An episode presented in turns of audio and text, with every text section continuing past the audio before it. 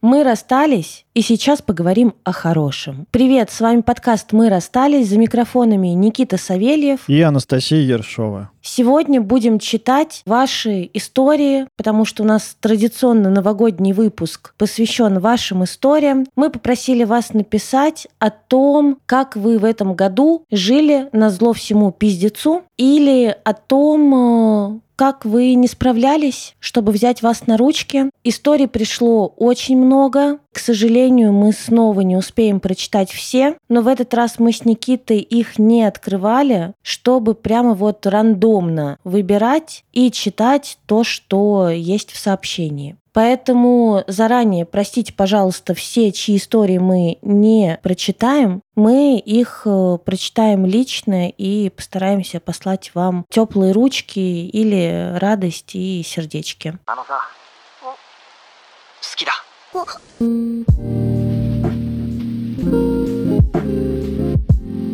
Начнем? Давай так скажу. Я вообще не надеялся, что мы когда-либо сможем теперь прочитать все истории, которые нам присылают, потому что их присылают сильно больше. Но это просто надо весь год делать выпуски по одному сбору историй, чтобы все прочитать. Мы, чтобы было не обидно, будем как-то рандомно выбирать и рандомно отвечать. Стараемся побольше, прям выбрать какие-то самые сочные. Дай бог, чтобы у нас с вами получилось хорошо и приятно. Начать надо с констатации фактов. И ты, и я, и много наших слушателей наверняка дико устали. Ребята, вы все, и мы все, молодцы, что дожили до конца этого года. Это правда. Устали — это вообще не то слово. Я заебалась просто как ломовая лошадь. При том, что я максимально себя разгружала, но вот это вот уже эмоциональная усталость. Я даже иногда просыпаюсь и чувствую, что у меня вот не физическая усталость, а эмоциональная. То есть как будто вот тело в порядке, у тела силы есть, я могу ебашить на тренировках. А вот эмоционально уже вывозить хоть что-то новенькое вообще нет сил, даже хорошее. Я тоже чувствую физически себя хорошо. При этом я сегодня утром обращал внимание на свои творческие силы, вернее, на их отсутствие, и понял, что вот похоже, где-то здесь я заканчиваюсь. И слава богу, что впереди будет отпуск, Впереди будет больше недели отдыха. Я уже в пятницу не работаю. И вернусь работать только, по-моему, числа 10 что ли, 11 Тяжело, тяжело. Это правда. Блин, хорошо, что ты сказал про творческие силы, потому что я понимаю тоже, как я меряю эмоциональную усталость. Когда вообще нет никаких сил и задора выкладывать сторис, что-то придумывать. Правда, когда нет творческой энергии. А еще похвастаюсь, мне предстоит две недели отдыха. Я как в пятницу уйду, так и вернусь работать 16 января решила, что недели праздников мне мало, мне нужно две. Похвасталась. Теперь продолжу свой спич. Хочется немножко тоже перед вами открыться и рассказать про себя, потому что ваши истории, как всегда, берут за душу, очень личные, очень трогательные, очень честные. И спасибо вам большое, что вы нас слушаете. И спасибо большое, что вы у нас такие нежные котики. И спасибо большое, что вы правда готовы так открывать душу перед нами безумно благодарна я вам и безумно прям люблю это все. Поэтому хочется начать с того, чтобы спросить, Никита, а как твой год вообще? Как ты жил вопреки всему происходящему? Что хорошего было в этом году? Ну и, может быть, что трудного? Тут сложно сказать. Этот год явно для меня принес очень много нового. То есть вот из самых ярких событий это поездки. Я очень давно никуда не ездил. В феврале мы полетели в Доминикану отдыхать. Это было для меня такое достижение. Поехать на две недели в отпуск, отдохнуть. Это было потрясающе. Просто вылететь в разгар зимы в суперсолнечное лето, жаркое, купаться, есть фрукты, есть мороженое. К сожалению, я там в конце отравился, но это было очень прикольно. Выезд из России сначала в Казахстан, потом то, что мы полетели в Таиланд, потом то, что мы прилетели сюда на Бали, тоже для меня очень много нового. То есть, получается, я так много стран поменял за все это время. Это очень тяжело, очень много требует сил на то, чтобы как-то интегрировать в себя. При этом это еще и дает много сил, потому что здесь солнце — это новое окружение, это новые люди. Даже просто вот на периферии где-то эти люди, то есть не в каком-то близком взаимодействии, а просто вот вокруг. Это новые города, это новое окружение, это новые виды. Количество новых нейронных связей, которые построил мой мозг за этот год, мне кажется, превышает количество нейронных связей, которые, я, которые он построил за прошлые пару лет. Слава богу, ты не сказал за всю прошлую жизнь. Нет, нет, не за прошлую жизнь, точно. Я думаю, что я все-таки развивался, а не деградировал большую часть времени. Я очень рад, что я могу, что у меня есть ресурсы вот так вот ездить. Я очень рад этому. Я рад, что я могу так открывать для себя что-то новое и чувствовать себя достаточно уверенно и безопасно в этом плане. Я очень рад, что часть моих решений была вынужденной, и что, по сути, то, что происходило, в каком-то смысле можно назвать насилием в мою сторону. Это не очень приятная часть. Сейчас уже, глядя так назад, это правда не кажется так сильно тревожно, как было в моменте, но это такая вот, ну, поменялась как-то линза. Но вспоминаю, сколько эмоциональных сил ушло на страх, на тревогу, на, на переживание просто непонимание того, почему происходит то, что происходит, как это вообще возможно, почему люди такие, почему люди совершают, даже не то, что почему люди такие, Потому что особо иллюзии о том, что люди какие-то там прям супер плюшевые мишки у меня не было. Скорее, почему они делают такие действия. Хотя, ну, долго вообще-то не делали. И вообще для меня это такой год столкновения с людьми. Столкновения в плане и с какой-то неприятной стороной, столкновением с большим количеством агрессии, с глупостью, с нежеланием разбираться, с каким-то обесчеловечиванием, субъектностью, ну и вот таким вот разделением, разобщением, упрощением. Это все очень неизящное что-то. И в то же время это столкновение с людьми добрыми, такими человечными, с людьми очень приятными, хорошо мыслящими, как-то думающими. Этот год для меня не только вот про какие-то новые такие вот связи нейронные, но еще и про замечание, что вообще-то как есть и такие люди, так есть и такие люди. Спонсор нашего сегодняшнего выпуска Флау Вау. Ребята, Новый год на носу, а потом еще и Рождество. Наши родные все в России, а мы оба в Индонезии. Мы, конечно же, будем созваниваться с близкими по видеосвязи, желать друг другу хорошего года, но обняться совсем не получится. Возможно, вы тоже далеко от своих родных. Но подарить немножко радости, когда недоступна личная встреча, можно заботой и вниманием. Проявить внимание можно с помощью FlowWow. Заказать там цветы, торты, живые растения, ароматические свечи, наборы сладостей, новогодние товары и декорации с доставкой близким на дом. Доступно в тысячи городов по всему миру, в том числе и с деком. Мы так и поступим. Пользуйтесь и вы приложением FlowWow, потому что там магазин пришлет фото товара перед отправкой, акции и бонусы, которые можно оплачивать до 100% стоимости товара. А для наших слушателей приятный бонус – минус 10% по промокоду раз 100 лис 10 латинскими буквами. Ссылку на приложение и промокод смотрите в описании к выпуску. А у тебя как?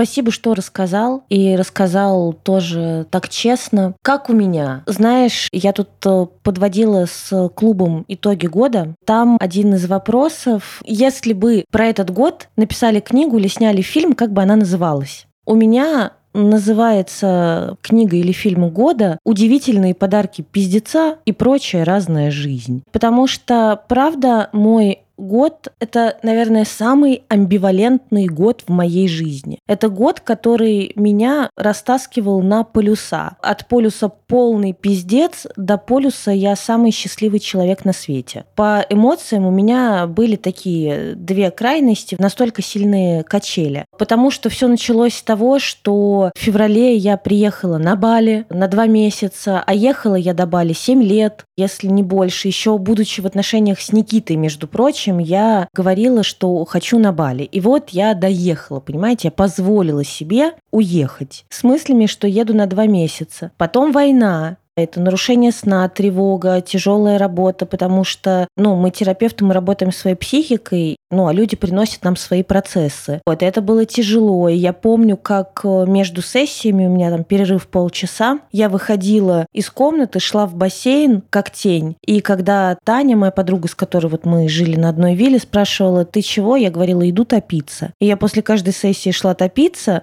а потом опять шла работать, потом опять шла топиться и шла работать. Но правда, это было тяжело. Разрыв связей, близких связей, дорогих сердцу связей с моими друзьями, с родителями, с братом, его женой, с моей племянницей, которую я видела один раз в жизни, вот когда забирала ее из роддома. Это все очень тяжело. Какое-то недопонимание с родителями. Почему-то, кстати, об этом не очень принято говорить, но у меня, правда, родители такие пропутинские, провластные. Это было тоже сложно как-то вообще найти коннект с семьей, прийти к какому-то одному видению, потому что сначала для них это была не война, а какое-то вот, блядь, священное мероприятие, и там какое-то время мы не общались, мне было невозможно. И на фоне каких-то сложных перемен и сложных эмоциональных процессов, я оказалась э, на острове, который я полюбила всей душой. Я правда чувствую себя здесь хорошо, дома и нужной, и на своем месте. Я научилась серфить. Это тоже была моя давняя мечта встать на серф. Я на своем пути. Я учусь, продолжаю учиться и понимаю, что это путь длиной в жизнь. Можно бесконечно совершенствовать свои навыки. И я планирую этим заниматься заниматься. Я катаюсь на скейте. Я наконец-то нашла хорошего эндокринолога и разобралась со своим вот этим вот гормональным сбоем, последствия которого тянулись за мной три года. Вернулась в свой прежний вес и чувствую себя здорово и хорошо. Сдавала тут анализы, поняла, что правда, опять я космонавт. Можно меня в космос отправлять, я здоровенькая. Это приятно. Приятно быть здоровой. Что еще? Я влюбилась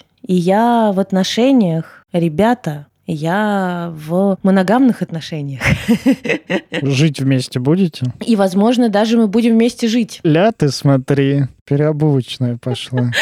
Была я булочкой с ковидла, и теперь переобулочная. Слушай, вот, кстати, прожить вместе Отдельная благодарность и привет отправляется моей подруге Тане, потому что, проживя с ней, получается, сколько, полгода на Бали, потом еще полтора месяца в Таиланде, семь с половиной месяцев, аж, ну вот шесть из них мы жили на одной вилле, под одной крышей, там просто в разных спальнях. И благодаря вот этой жизни вместе с Таней я поняла, что можно комфортно, хорошо жить вместе. Перестала бояться. Перестала бояться, да. И это вот реально не потому, что я встретила Пашу, а потому что я пожила с Таней. Правда же, разворачиваются разные процессы. Разворачиваются процессы, ну вот практически как в паре. Потому что мы там сначала слиплись, потом разлипались. Как бы от ужаса, от тревоги слиплись. Реально, когда мы разъезжались, вот когда я улетала из Тая, я говорила Тане, что Таня, кажется, мне даже не страшно теперь попробовать жить с каким-то моим будущим партнером, потому что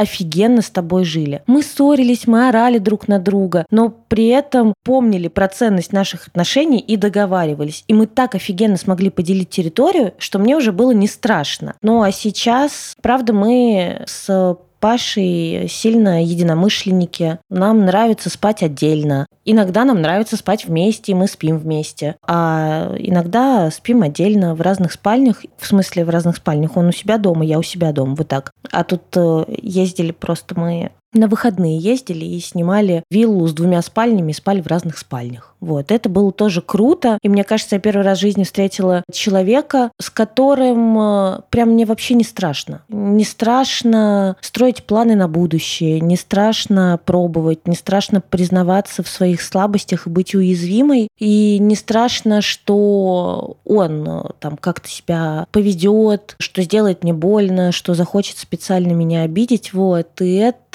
клево. Я целый год, два раза в неделю на личной терапии говорила про свои страхи в отношениях, про свое отношение к отношениям. И вот результат через год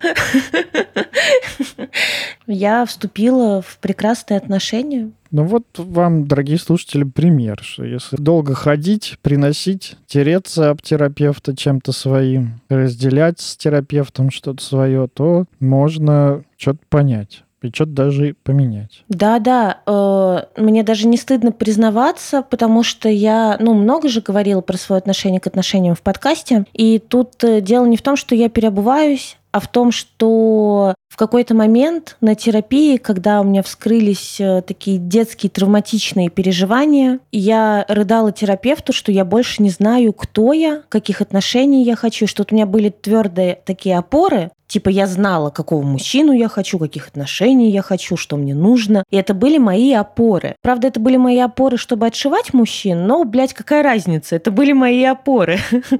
А вот эта вот терапия выбила у меня эти опоры из-под ног. Да, Настя, никто в здравом уме не будет тебя винить. Переобуваться – это очень нормально. Менять мнение – это очень нормально. Разбираться в вопросе как-то проверять, сверяться с реальностью, что-то изучать, что-то понимать про себя, про мир вокруг. Это очень нормально и очень по-человечески. Это говорит о том, что ты развиваешься. Все с тобой в порядке. Можешь вообще не извиняться за то, что ты переобуваешься. Переобувайся на здоровье.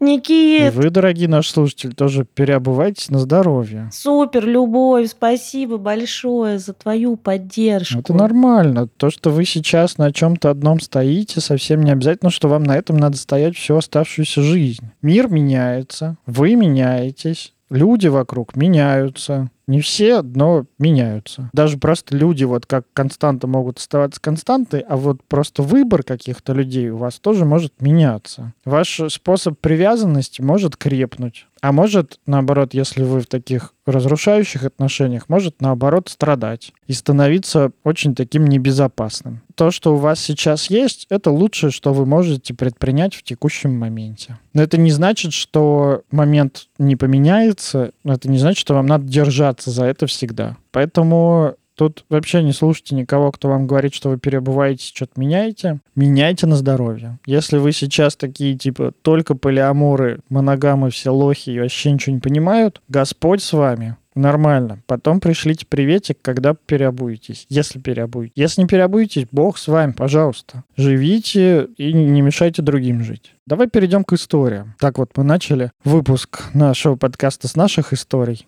за этот год. Я вот думал название своей книги вот этого года, и у меня нет таких вот прям супер черных красок. У меня есть такое, знаешь, название я не придумал, но я придумал аннотацию к этой книге когда в начало книги ставят какую-нибудь четверостишие или какую-то цитату какого-то известного человека. У меня вот этой цитатой было бы «Господи, почему это случилось со мной?» вот, вот, вот типа так. Почему это так близко? Вот. Почему это так близко? Это не то, что типа почему это происходит, потому что понятно, это такой мир. Вот так происходит. Люди такие. Люди совсем нетолерантные, оказывается. Но почему это так близко? И слава богу, что я справился.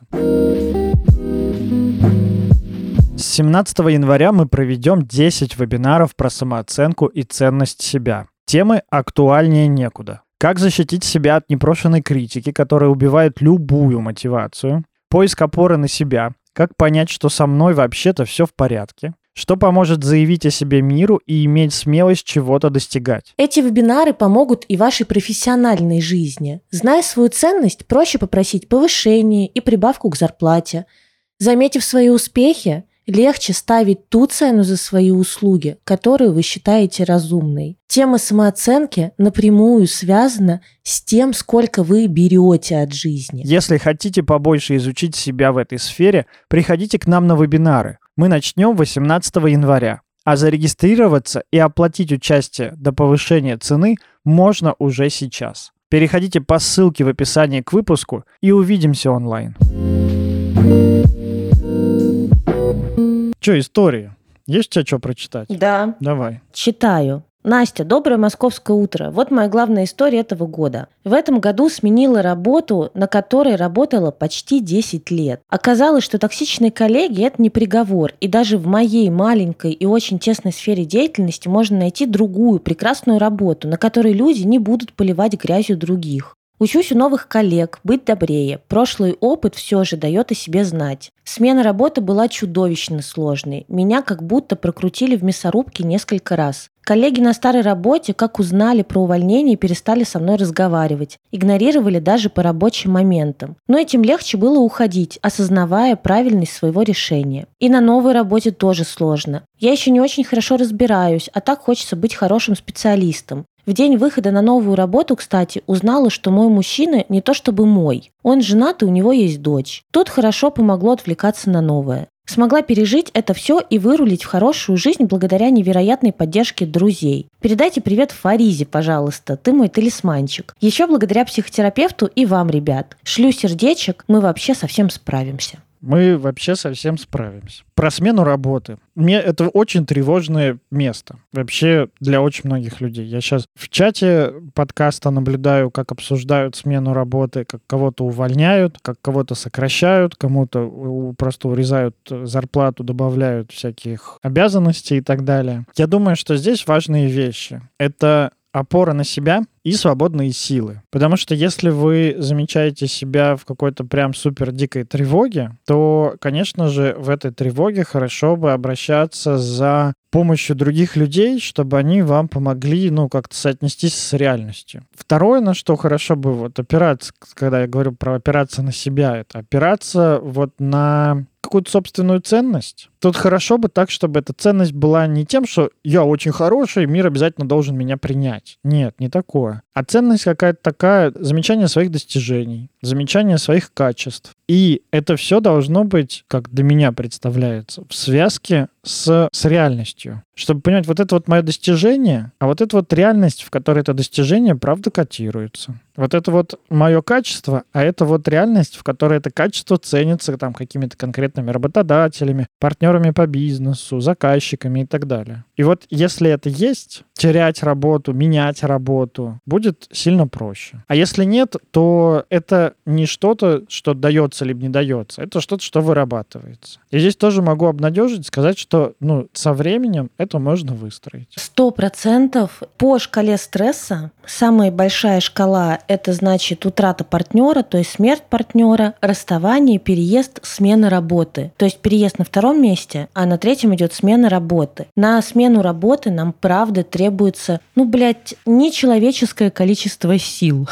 Можно опираться на свой интерес, азарт и поиск лучшей жизни, но не забывать при этом, что хорошо бы вкладываться в свое физическое и эмоциональное состояние, потому что будет разъебывать. Потому что неминуемо на новом месте и синдром самозванца, и новые люди, выстраивание новых отношений. Это сложно. Поэтому я вас поздравляю с тем, что вы поменяли работу, с тем, что ушли из токсичного коллектива в хороший, да будет так. И да будет у вас все прекрасно. Да будет вам в новом году ваш мужчина, а не женатый и не тот, который обманывал. У меня есть две истории про отношения, и они совсем не про что-то такое вот прям рождественское чудо, но очень прикольные. Я прочитаю сейчас, а мы их обсудим. Давай.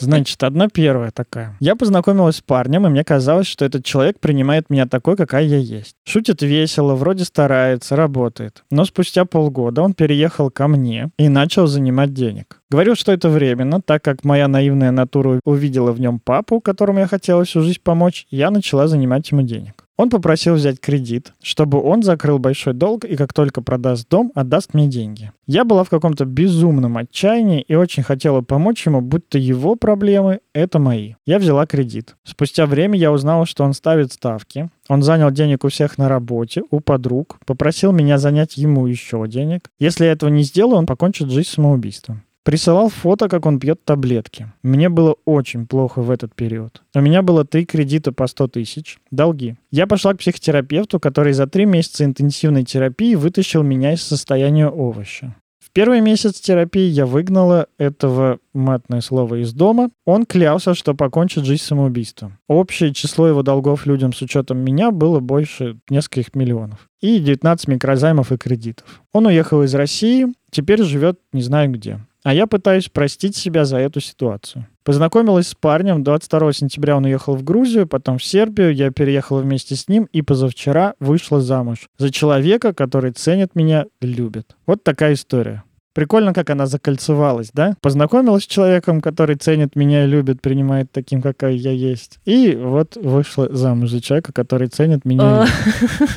Это наблюдение такое, просто наблюдение, что начинается очень похоже и заканчивается многие отношения начинаются очень похожи для нас. Да. С хорошего. Такую фразу недавно услышал, что здоровые отношения, они по сути очень похожи между собой. Больные отношения, ну такие, давайте вот, что я тут не виню, не флеймю, больные, короче, отношения, ну, в общем, нездоровые отношения. Они, правда, такие все разные, все индивидуальные, там где-то кредиты берут, где-то дерутся, где-то пропадают на полгода, где-то разъезжаются, изменяют и так далее. Здоровые отношения, они все, по сути, похожи. Вот в этом конкретном случае, в этой истории хочется сказать одно, вот просто реально, знаешь, такой совет, который никто не просил, но я дам не занимайте деньги, даже не первым встречным, но не надо занимать деньги партнерам. Что я говорю? Сами все знаете.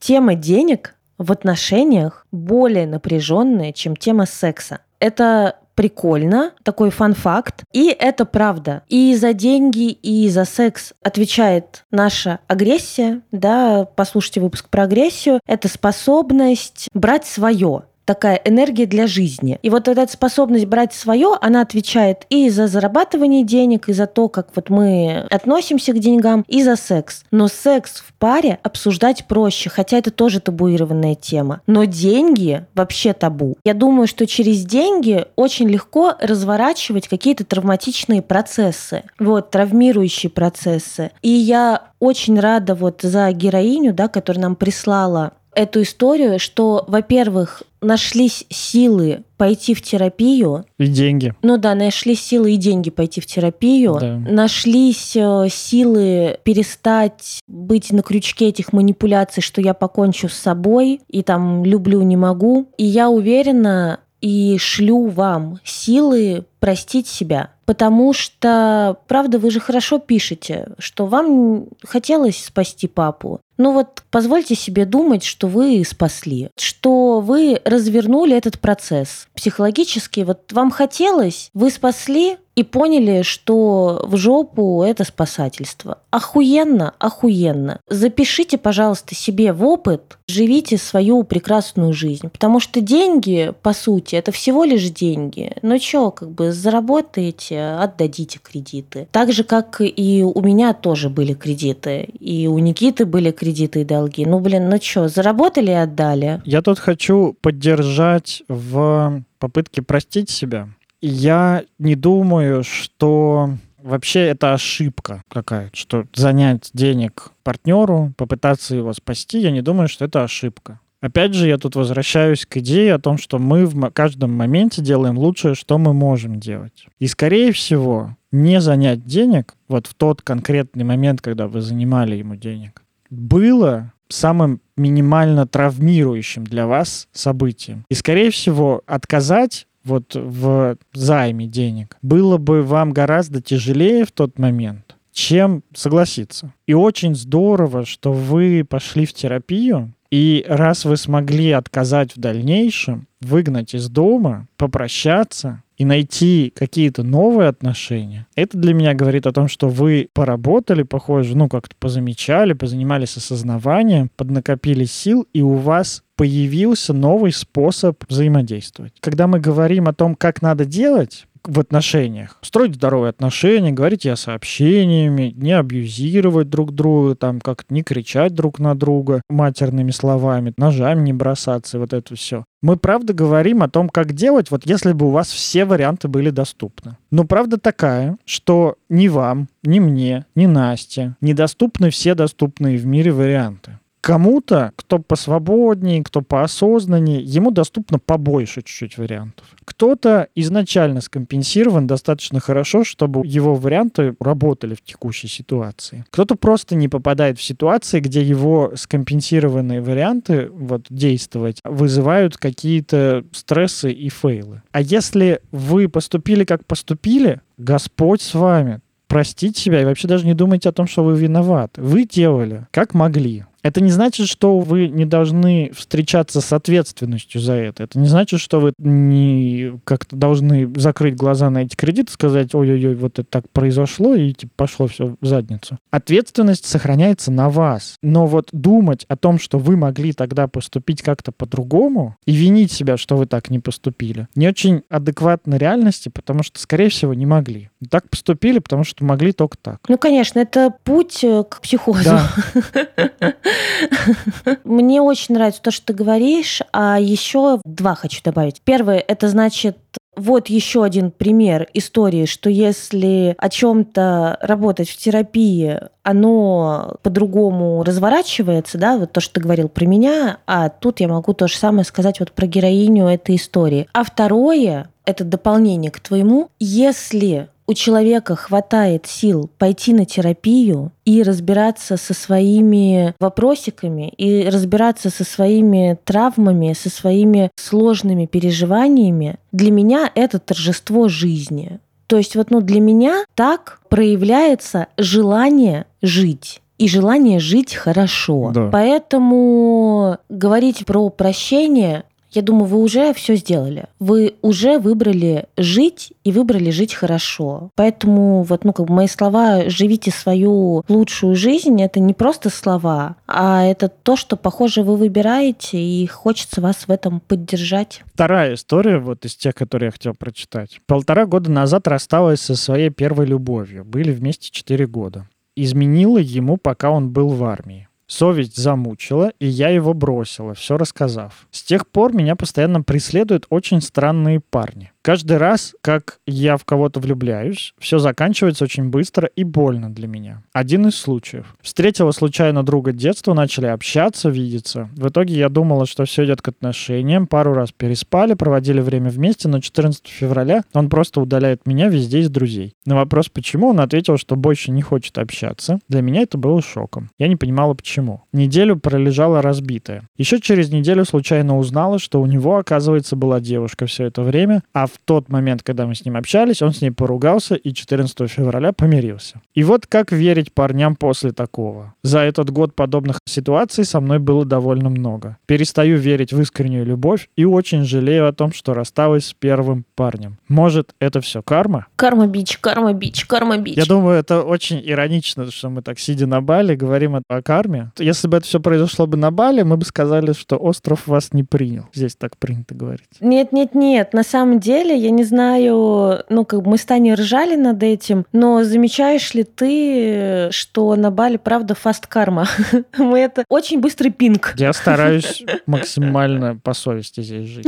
Все правильно, а то тебя укусит мартышка. Да-да-да, мартышка уже кусала знакомого в голову. Карма плохая, похоже. Я даже стараюсь муравьев лишний раз не пшикать спреем, если они не залазят на мою территорию. Вот то если они шоколадку пытаются мою стащить, то да, это их карма, не моя. А если они просто где-то ходят по своим делам, то я стараюсь вообще, извините, граждане, товарищи, я тут сейчас пройду, вы тут дальше продолжайте. Хочу сказать вот по поводу кармы, конкретно в этой истории и вот в этом вопросе, что разговоры про карму в данном случае, мне кажется, некоторым перекладыванием ответственности за какие-то свои выборы. Похоже, сейчас такой период у вас в жизни, что вы выбираете не тех. А вот почему вы выбираете не тех, не ясно. Может быть, так наказываете себя за измену. А может быть, какие-то психологические процессы обнажились. Может быть, правда, чего-то отыгрываете. Психика мучительно пытается закрыть какие-то гештальты. Непонятно, но точно не карма. Точно не карма. Точно да. это вам не наказание за измену. Ну, даже банально, я так понял, что отношения не были проговорены со вторым парнем. Первый момент, который такой, вот тоже на что я обращаю внимание, что я изменила, я и бросила потому что вот как-то дальше не, не могу. Вот это вот место очень такое вот не могу. Вот мне кажется, это место как раз вот такого вот напряжения, от которого можно оттолкнуться, чтобы поизучать, что это на самом деле помимо кармы. В поддержку того, чтобы задавать прямые вопросы и прямо разговаривать, прямо все обсуждать на берегу. У меня в этом году была история, когда мы начали общаться с парнем, и он мне очень понравился, я прям так подвлюбилась. Мы клево общались, он прям был такой клевый. Ну, были вопросы, которые меня смущали, но в целом он мне прям нравился и был похож вот на человека, которого я хотела. Тогда еще до того, как все обсудила на личной терапии. И мы там ходили на свидание, занимались сексом. А потом он тоже стал такой весь. Я не задавала никаких вопросов. Когда закончились последние отношения? Вот этого не спрашивала. Спрашивала все, кроме того, что про прошлые отношения. А потом он что-то стал какой-то сильно переживающий и как-то отстраняться начал. Я говорю, в чем херня? А он в терапии. И он говорит, «Э, вот встретил бывшую в кафе и вынесла меня, и что-то я переживаю, и все дела, а потом, э, говорит, ну, типа, вернусь к тебе, когда все пойму. Потом э, вернулся и сказал, типа, слушай, я много сил в терапии потратил, чтобы расстаться с этой бывшей, но не могу. Мы вот встретились и решили попробовать еще раз. Короче, он вернулся к бывшей, представляете? Спасибо ему большое, потому что я сейчас э, счастлива в своих отношениях, но тогда это было обидно. Но зато Паше достался весь мой терроризм, потому что у него есть бывшая жена, у него есть ребенок. Я задала, блядь, 100-500 миллионов вопросов, там, знаешь, типа с фонарем в глазах, возвращаться будешь в семью? Доевалась просто как пьяный до радио, но выяснила все на берегу. Это прямо вот было хорошо. Это сильно меня и успокоило, и расслабило. Поэтому поддерживаю вас в том, чтобы задавать вопросики. Все вопросики, даже самые странные вопросики. Этот год, я так понимаю, для криптосообщества был таким достаточно переломным. Много проектов криптанских э, попадало, если ты вкладываешься в крипту и она потом падает или там заскамливается. У кого какая ответственность? И с одной стороны, правда, там есть ответственность тех людей, которые там эти биржи создают, монеты выпускают и так далее. Но вообще-то какого ждать результата, если ты не проделал вот эту вот свою часть работы? Потому чтобы узнать, что это такое, можно ли здесь доверять, как это работает. При этом, ну, информация она же в свободном доступе. Бери и спрашивай, бери и как-то узнавай. И вот здесь также про отношения. Это тоже, по сути, такая инвестиция. Ты выбираешь себе партнера, с которым ты будешь строить какие-то отношения. По сути, строить, как бизнес, короче, строить. Не узнавать — это такое место, которое может говорить о каких-то наших чувствах, связанных с этим. Почему мы конкретно не узнаем. И там вот может быть как раз много всякой тревоги. Но важно помнить, что не узнавать — это выбор, который вы делаете. Давай твою историю. Да, давай. У тебя история про отношения, у меня про жизнь. Как-то я опять рандомно открыла историю из серединки, она опять про жизнь просто вот в целом. Привет, Хочу поделиться своей новогодней историей. Год был полным адом. У меня, у друзей, у всего мира. Кажется, будто все сошли с ума, и все мы находились в иллюзии. Летом, обнаружив головокружение и мигрени, более двух раз в неделю бросила курить после семи лет стажа. Оказался остеохондроз, который замечательно переносится с ЛФК для шеи. Дальше кожа лица начала сбоить, очень сухая с шелушениями. Оказался дерматит, который лечу по сей день. Начало развиваться генерализованное тревожное расстройство. Не могла выходить на улицу, на работу, меня трясло. Дошла до психиатра в ноябре, сейчас все отлично, принимаю антидепрессанты. Под конец года бывшая коллега, с которой очень тепло общались раньше, погибла погибла в страшном ДТП. Опять стало херово. Но мысль в том, что я верю в себя, в свою удачу, в свои силы. У меня получится выстоять и противостоять всему этому говну. Говорю точно. А я пошла восстанавливаться, играя в новоприобретенную PlayStation 5 после офигенного корпоратива с коллегами. Друзья, всем желаю много моральных сил. Обнимаю каждого. Помните, мы обязательно со всем справимся. У меня вот как бы, похоже, каждая история заканчивается вот так. У меня ну, наверное, это какое-то мое вот текущее переживание, но у меня очень много трепета сейчас перед вот этим вот разнообразием и несправедливостью жизни. Вот это вот проживание смерти коллеги и покупки PlayStation, это показывает про проживание жизни, про открытость к разному, к разному, что происходит в жизни. Для меня вот это вот то, как рассказывает здесь автор этой истории, говорит как раз вот о несдерживании себя о, о таком, угу. такой открытости к миру. Меня очень сильно восхищают люди, которые, несмотря на всю фигню, которая происходит с ними, несмотря на все потери, несмотря на всю боль, которая происходит, у них получается как-то это пропустить через себя. Знаешь, не остановить вот где-то, не сопрятать в какой-то дальний угол, чтобы там это как-то тлело и разлагалось, и выделяло запахи там и так далее. А вот как-то пропустить это через себя. Пускай это очень больно, пускай это режет все изнутри, пускай это раздирает, приносит огромное страдание. Но как-то пропустить, отпустить это и остаться открытым к миру для меня, наверное, вот этот вот год и вообще вот это вот завершение года, и вот, наверное, мое такое пожелание всем нашим слушателям, которые столкнулись с чем-то плохим, с чем-то ужасным, с чем-то страшным, тревожным, пожелание не закрываться. Потому что пока вы можете пропускать через себя то, что происходит в жизни, вы живые. Вот как только вы закрываете себя, вот как только вы останавливаете какие-то переживания, вы таким образом останавливаете вот свою жизнь. Даже если телом и физически вы продолжаете дышать, есть, ходить на работу, зарабатывать деньги, а вы таким образом вот эту вот большую часть жизни, вот такой большой кусок, эмоциональный кусок отрезаете и убираете в какой-то чулан. И вот для меня огромное восхищение вызывают те люди, которые не делают этого. И второй момент, который здесь вот, который очень радует, и который вообще-то говорит, правда, о таком, ну, о заботе о себе, это шатаут, шараут всем, кто отвел себя к психиатру, шатаут, шараут всем, кто отвел себя к психотерапевту в этом году. Вы огромные молодцы. Это большая забота о себе. Это действие взрослого человека, который может сталкиваться с реальностью, который может выносить эту реальность и что-то с этим делать. Это очень круто. Вы огромные молодцы. Да, мы говорили уже в выпуске о том, как жить сейчас. У нас был такой выпуск. О том, что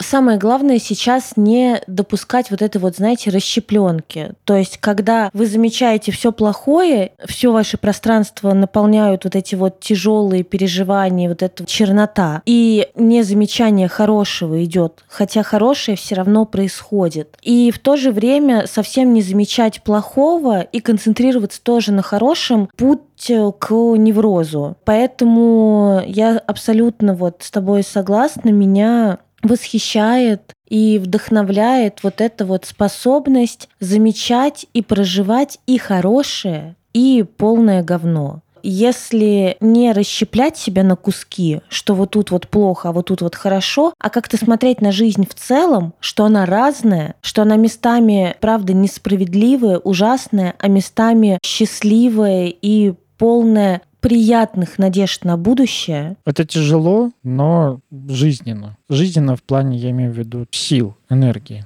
Угу, да, это не просто, но это путь к свободе, потому что когда мы заложники какой-нибудь одной стороны, мы заложники какой-то одной стороны. А когда мы способны взглянуть на жизнь в целом, это освобождает и дарит много сил. Будьте целенькими. У меня есть э, история, тоже история вот из нашего, из комментов в телеге. История про дружбу. Это то, что дает очень много так сил. Тоже то, что восхищает, очень трогает сильно. История. Привет. Этим летом я впервые с 2014 года встретилась со своей подругой из Одессы. Я сама из Москвы. Мы раньше были очень близки, но со временем общение как-то сошло на минимум. Это никак не связано с политическими причинами. Но с февраля мы постоянно на связи, возобновили близкие отношения и поддерживаем друг друга вопреки всему. В августе мы смогли встретиться в Париже, и как будто между нами не было этих лет тишины. Мы также были на одной волне, смеялись, шутили, вместе плакали, много говорили и просто жили эту жизнь. И ломали шаблоны в голове людей, которые спрашивали, откуда мы. Очень потрясающая история, которая для меня переходит с этого такого очень тревожного уровня политики, уровня чего-то сильно большего, чем мы, уровня, что очень много вызывает тревоги и страха, на уровень того, что как-то в нашей зоне ответственности, это человеческие отношения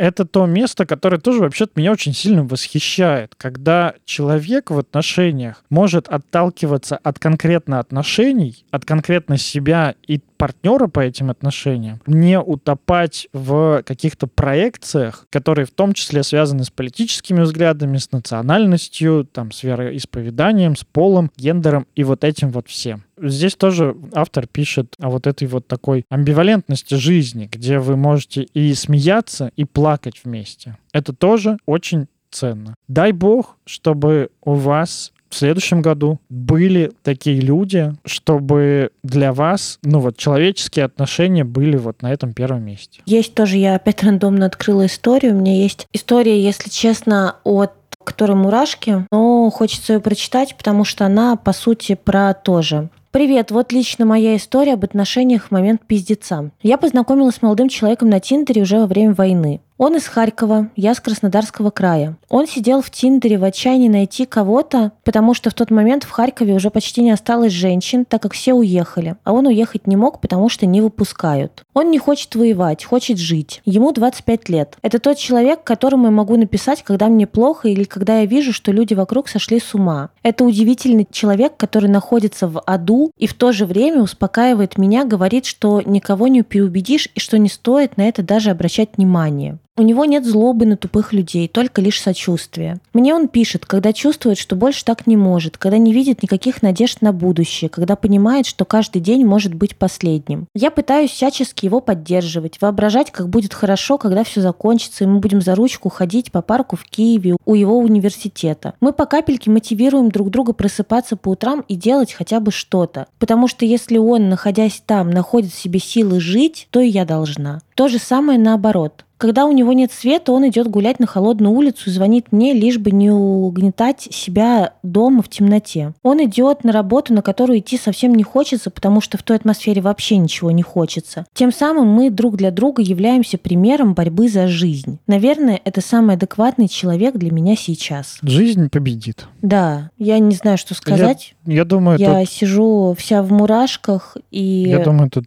Ничего не надо говорить. Да, мне кажется, все, что скажешь, всего мало и все не в попад. Тут ничего не надо говорить. Спасибо за эту историю. Пусть, правда, вопреки всему, будут силы жить. Пусть, пожалуйста, все ваши планы на будущее сбудутся. Следующая история. Всем привет. Мой 22-й начался с ужасной семейной трагедии. Я не знала, как дальше жить, просто не представляла. На фоне этого пропадала в сетях, играла, кое-как училась. Но в марте познакомилась с потрясающим человеком. Он был тем, кто стал дарить мне необходимую поддержку, кто мог выслушать меня, кто сам был готов принимать от меня помощь. Это общение научило меня осознавать свои чувства, ценить себя, именно ставить себя на первое место, а уже потом всех остальных. Этот человек принес мне много хорошего, но и неприятного тоже. Горький опыт отношений на расстоянии. Но и из этой ситуации мы постарались выйти максимально экологично для нас обоих. И думаю, что мы справляемся. Летом я впервые услышала ваш подкаст. Это был выпуск про сепарацию от родителей. Так уж сложилось, что я послушала его в первые дни своей первой довольно заурядной работы. Но именно это дало мне толчок к последующему развитию. Чем больше я вас слушаю, тем больше понимаю, что мне нравится то, что происходит со мной. И я с интересом принимаю все изменения. А осенью я попала в удивительное место, где могу заниматься любимым делом, где встретила множество потрясающих разных людей. Здесь меня не осуждают за мои вкусы, мысли и желания. И тут же я познакомилась с еще одним потрясающим человеком. Вместе с ним я стала учиться быть более самостоятельной. Наконец-то кто-то в моей жизни не контролирует меня, позволяет делать выбор самой. Да, иногда я ошибаюсь, но он всегда готов помочь мне, если это необходимо.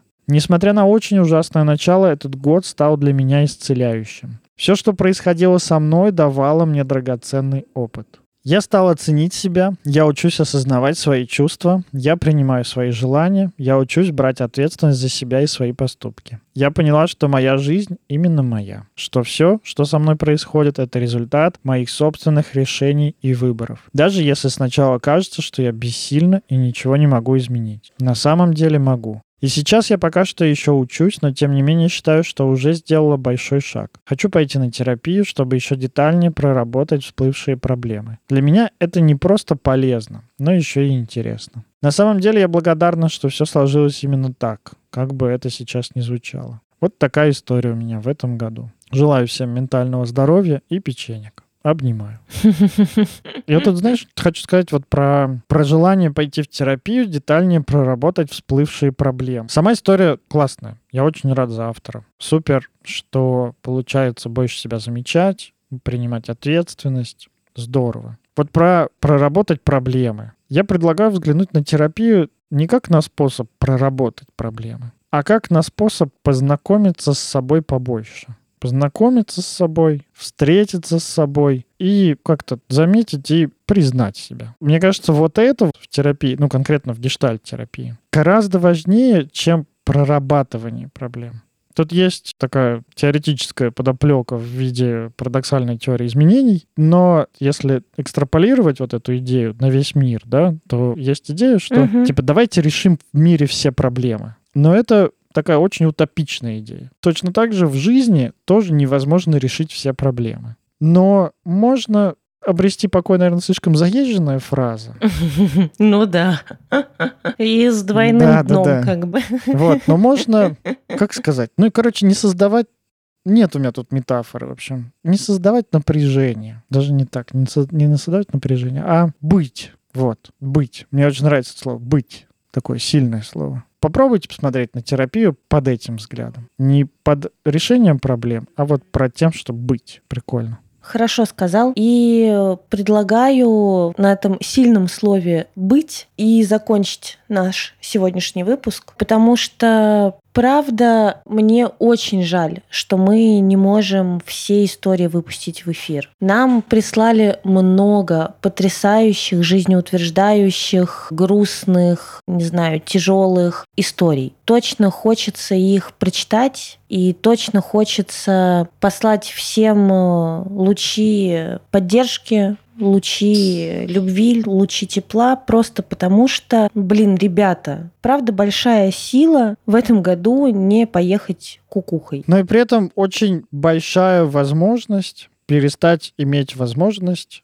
притворяться, что жизнь не происходит она происходит. Угу. Да, поэтому давайте, пожалуйста, в следующем году мы с вами будем. Давайте мы с вами будем э, живыми. Давайте мы с вами будем замечать амбивалентность. Давайте мы будем как-то принимать все краски и оттенки жизни. Давайте все-таки вот вопреки всему происходящему, не на зло, а вот вопреки всему происходящему в мире, мы каждый вот по-своему, по-человечески будем счастливыми. Потому что жизнь, она вот, ну как бы одна, жизнь, она сейчас, да, правда, все пишут о том, что тяжело жить в историческое время, а я думаю, блядь, каждое время историческое. У нас родители жили в историческое время, бабушки, дедушки жили в историческое время, прабабушки то же самое. Сука, каждое время историческое, потому что оно потом войдет в учебник истории. Не будет годов, которые не попадут в учебник истории. Поэтому это время для учебника историческое, а для нас единственное, которое вот есть. Это наша жизнь, она каждый день, и она до какого-то момента. Пожалуйста, проживите ее полно, счастливо, хорошо. Оставайтесь человеком, замечайте себя, плачьте, смейтесь, покупайте PlayStation, ездите куда-нибудь. Горюйте об утратах. Горюйте об утратах, Замечайте, что меняется. Постарайтесь и в следующем году тоже не поехать головой. Да, это правда. С наступающим Новым годом вас. С наступающим! Что мне вот очень не хватает снега и елочки, поэтому, пожалуйста, под э, новогодний наш анонс о выпуске на канале накидайте нам снега и елочек. Очень прошу. Это мой первый Новый год без елки и без снега. И мандаринов, пожалуйста. И мандаринов. Фотки мандаринов тоже пришлите, пожалуйста. Но мандарины я нашла вкусные, я тебе расскажу, где купить. Хорошо. Мы расстались, а 2023 все равно наступит. С вами был подкаст «Мы расстались», новогодний выпуск за микрофонами Никита Савельев, гештальт-терапевт в процессе обучения, блогер, продюсер и предводитель всех красивых и супер-мега рилс блогер. У меня аккаунт на 10 тысяч подписчиков вырос за последние полторы недели. Спасибо большое всем, кто репостит меня. И Анастасия Ершова, психотерапевт, блогер, предводитель всех счастливых и руководитель клуба «Подруга подруги». Мне так нравится, как ты говоришь. Что ты говоришь? Предводитель? Руководитель. Руководитель. Руководитель да. клуба. Ну, начнем с того, что я участник, просто создатель. Вот, скорее создатель, чем руководитель. Духовный учитель руководитель, руководитель конфессии, мать-настоятельница. О, блядь, мать-настоятельница мне нравится. Давай ты будешь да. говорить мать-настоятельница клуба подруга-подруги. Да-да, мать-настоятельница клуба подруги-подруги. Подруга-подруги, Под- пи- пидруги-пидрага-подрага. Всем пока! С вами был подкаст «Мы расстались». Счастливого вам Нового года! Пускай в следующем году у вас будет много сил на осознавание, поменьше плохого, побольше хорошего и побольше вам удачи. Все, Мяу. Пока.